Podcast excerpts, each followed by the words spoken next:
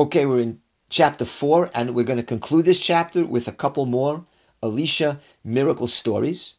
And the first one here, verse 38, Valisha Shava Gilgala, and Elisha returns to the Gilgal, Va'arav Ba'aretz, and there was famine in the land, Ubenei Yoshvim Lefanav, and the uh, disciples of the prophets are sitting before him. So we see here that Elisha, you know, we saw that he's traveling all over the place. You know, that's what he does. He's doing outreach, he's teaching Torah to the masses, and now he's returning to the Gilgal. Now, the Gilgal apparently had a high concentration of prophets. That's where Elijah departed from the world and from Elisha. And so there's some kind of yeshiva there or some academy of prophets, and that's what he's doing here. He's returning there, and it says Benenivim Yoshvim Lefanav. They sit before him. He's the master, giving them training as prophets.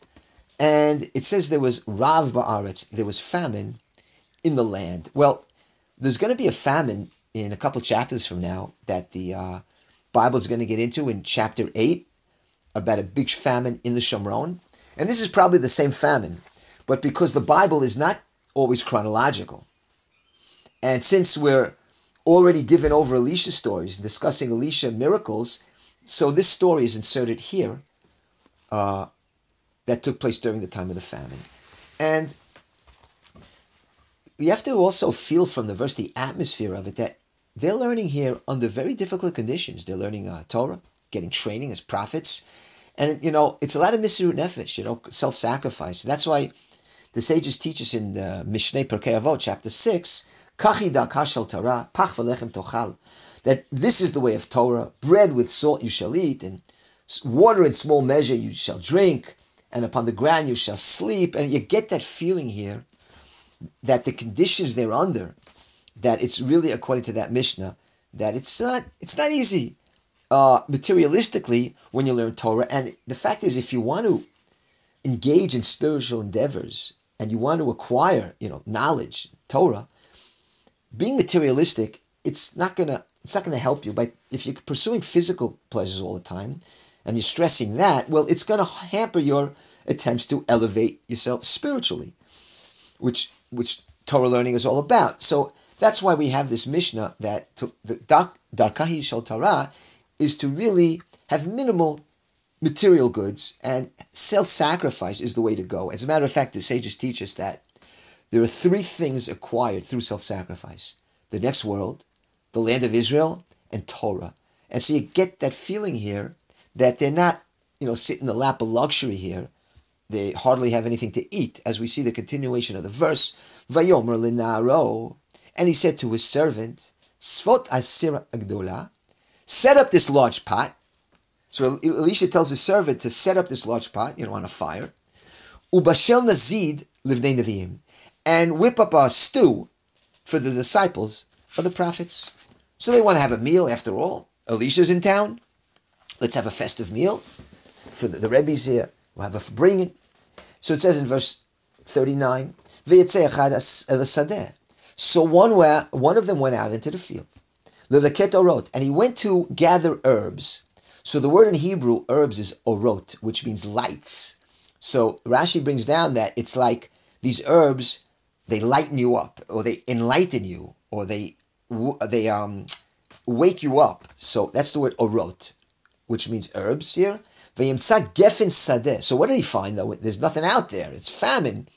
He found some vine in the field, some wild uh, vine, and he plucked off the vine quote, which means let's call them mushrooms or something that's not good, some kind of samavit, some kind of poisonous food substance, and he took it. These quote, he didn't know they were poisonous. These mushrooms, and he puts it melos bigdo. He fills up his garment with it. I mean, he doesn't even have have enough money to you know to, to buy a basket. You know, he puts it in his garment. Ve'avov falach el sir, and what does he do? He cuts them up into the pot of the stew, Kilo yadu, because they didn't know that it was poisonous. Not only he didn't know, after he cut them up and diced them up, nobody's going to know they're poisonous mushrooms because they're unrecognizable. And now they put into this pot. In verse Mem, verse 40. Vayitzoku and they poured it out for the people to eat. Lechol. Vahi kochlam. And when they ate it, me from the stew, Vehematzaku, and they cried out, Vayomer, and they said, Mavit basiri shelukim. There's death in that pot, man of God. And they couldn't eat it. So apparently what happened was they started to put in their mouths and they kind of just realized right away from the bitterness of it, or maybe their tongues just swelled up, that this thing is inedible, this thing is poisonous, and they cried out to the man of God, Elisha, to step in. So what does he do in verse 41, Elisha? Take some flour, and throw it into the pot. Vayomer soklam, and he said, pour it for the people, vayochelu, and let them eat. And that's what happened. There was no more harmful substance in the pot. So we see the miracle that Elisha, uh, he, the anecdote to the poisonous mushrooms was flour. So flour is the very basic of all foods, and it canceled out or neutralized the poisonous substance. And that's kind of the opposite of what Elisha did in chapter 2, when the waters of Jericho were undrinkable and bitter, and there he put salt in the water, and that sweetened it. That was an illogical miracle. It was like a miracle within a miracle. This is, we can call a more logical one, because he put in flour to neutralize the poison. So let's go on to miracle number two, and this is how we're going to sign off on the chapter. Verse 42. The Ish ba, and a man came. Now, Ish often means a very distinguished man. Ish is Ish Chashuv, an important man came. Mibal Shalisha, from a place called Baal Shalisha, and that could be in the area of Binyamin, because that's where Shaul was wander, wandering around looking for his uh, donkeys in King Saul back in, in the book of Samuel. So he comes from a place called Baal Shalisha. And he brought to the man of God, to Elisha, lechem bikurim, first fruits of bread, or bread that was the first breads that came out, the first uh, harvest, esrim lechem seorim, 20 loaves of barley bread, vikarmel and bitziklonam, and he bought these sheaves of fresh grain in their shells, vayomer, and he said, Elisha said, Ten la'am yochelu, don't just give it to me, give it to all the people that they should eat. So we see here that Elisha is very, very uh, honored. He's respected. He's uh, people bring him uh, special gifts. This is obviously not a one-time thing. They're coming to honor Elisha, and they bring him these bikurim. Now, when you hear bikurim, it reminds you of those fruits that we bring to the temple, right? The bikurim that uh, Am Yisrael are commanded to bring to the temple to the priest. Now, Elisha is no priest. He's a Kohen. He's not a Kohen. He's a prophet. But because there, there is no Beit HaMikdash, there is no um, temple, we know that the kingdom of Israel, in any case, doesn't have access to the temple. They've been forcibly prevented from going to the temple. So maybe this is like the best next thing. They bring the Bikurim to Elisha the prophet. But according to the Da'at Mikra, we're not talking about the Bikurim that go to the temple. The Da'at Mikra in its Perush says that we're talking about something else. It says in Masechet Ktuvot, it says that anybody who brings a gift to a Torah scholar, it's as if he's offering bikurim, these first fruits. So that's maybe what these bikurim are referring to. It's as if it's bikurim. It's as if he went to the temple because he's giving a gift to the scholar, to the prophet Elisha. Okay, now Elisha says, well, don't just give it to me. I want you to give it to the rest of the people here learning under me. You know, there's hundreds of Talmidim here that are learning Torah. I want them also to eat. Verse 43, Vayomer Misharto, and his servant said, My tenzel if they meish. How can I give this for 400 people? There's not enough.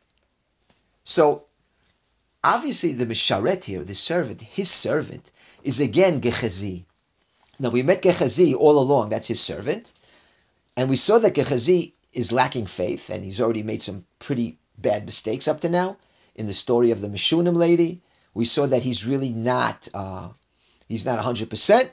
And again, we see here that he's lacking faith, and he says, My attention, what am I going to give this? Now, in Hebrew, it's kind of a zilzul, you know, a azeh, azoti. What am I going to do with this? Like when the men, uh, again, in the days of Saul, when they wanted to bring Saul down and diminish his importance, they said, My Ma zeh. Who is this that he can save us? So again, we have Maitin zeh. What is this that I can give it to 100 prophets? I mean, it's not enough. But Elisha says, Ten la'am. No, no, you give it to the, them. You give it to them, and it's it'll be enough. There'll be a miracle here. Vayochelu, and they ate it. Ki Hashem. Ochal. So give it to the people and let them eat it, for the Lord says, they shall eat and they shall leave over. So uh, um, Elisha is predicting another miracle. He's prophesying here. He's going to pull off a miracle. Even though there's not enough for 100 people, and some say there were 20,000 students there, according to some Midrashim, there will be enough to sustain everybody. Vayiten lifnehem, and this is the final verse, 44, and he placed it before them. Vayochlu, and they ate. Vayetiru Hashem. And just like Hashem's word was fulfilled, there was left over. So that's a miracle of Parnasa.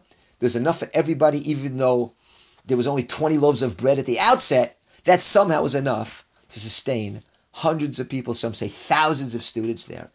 And we, we, uh, we can maybe summarize these last two miracles that these are miracles for the rabbim, for the public at large, that will give livelihood to the public, to the tzibur, and that's different from the first two miracles that we saw in chapter 4 with the widows, uh, with the with the Shunem woman and the widow before her, that that was a miracle for yichidim, for individuals.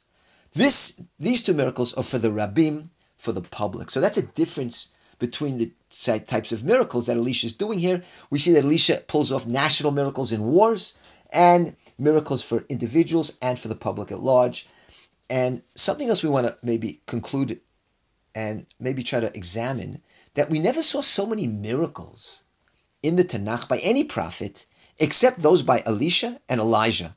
Elijah the prophet and Elisha the prophet, miracle after miracle after miracle. And if you compare them to other prophets, I don't know, Samuel, Isaiah, Yirmiyahu, you just don't see that. You don't see them performing miracles left and right. And maybe we can conclude that's because the days of Elisha and Elijah, they were days that were really, really gloomy for Am Yisrael. I mean, the days that they prophesied in, in the days of the first temple for the kingdom of the Shomron, the kingdom of Israel for the ten tribes, well, they were on such a low level. And they were about to be ex- exiled in a couple hundred years from now. I mean, their sins are numerous. The kings are terrible. Just about every king is awful. That there's a need for these miracles. It's like you don't want to have to perform so many miracles. It's not good to go outside the rules of nature. But Elisha and Elijah, we see miracle after miracle because that's the grim situation of Am Yisrael. And just like Elijah had to do that amazing miracle at Har Carmel to wake up Am Yisrael when the fire came down and, and consumed his korban, his sacrifice, that was something to wake up Am Yisrael. That had to be done.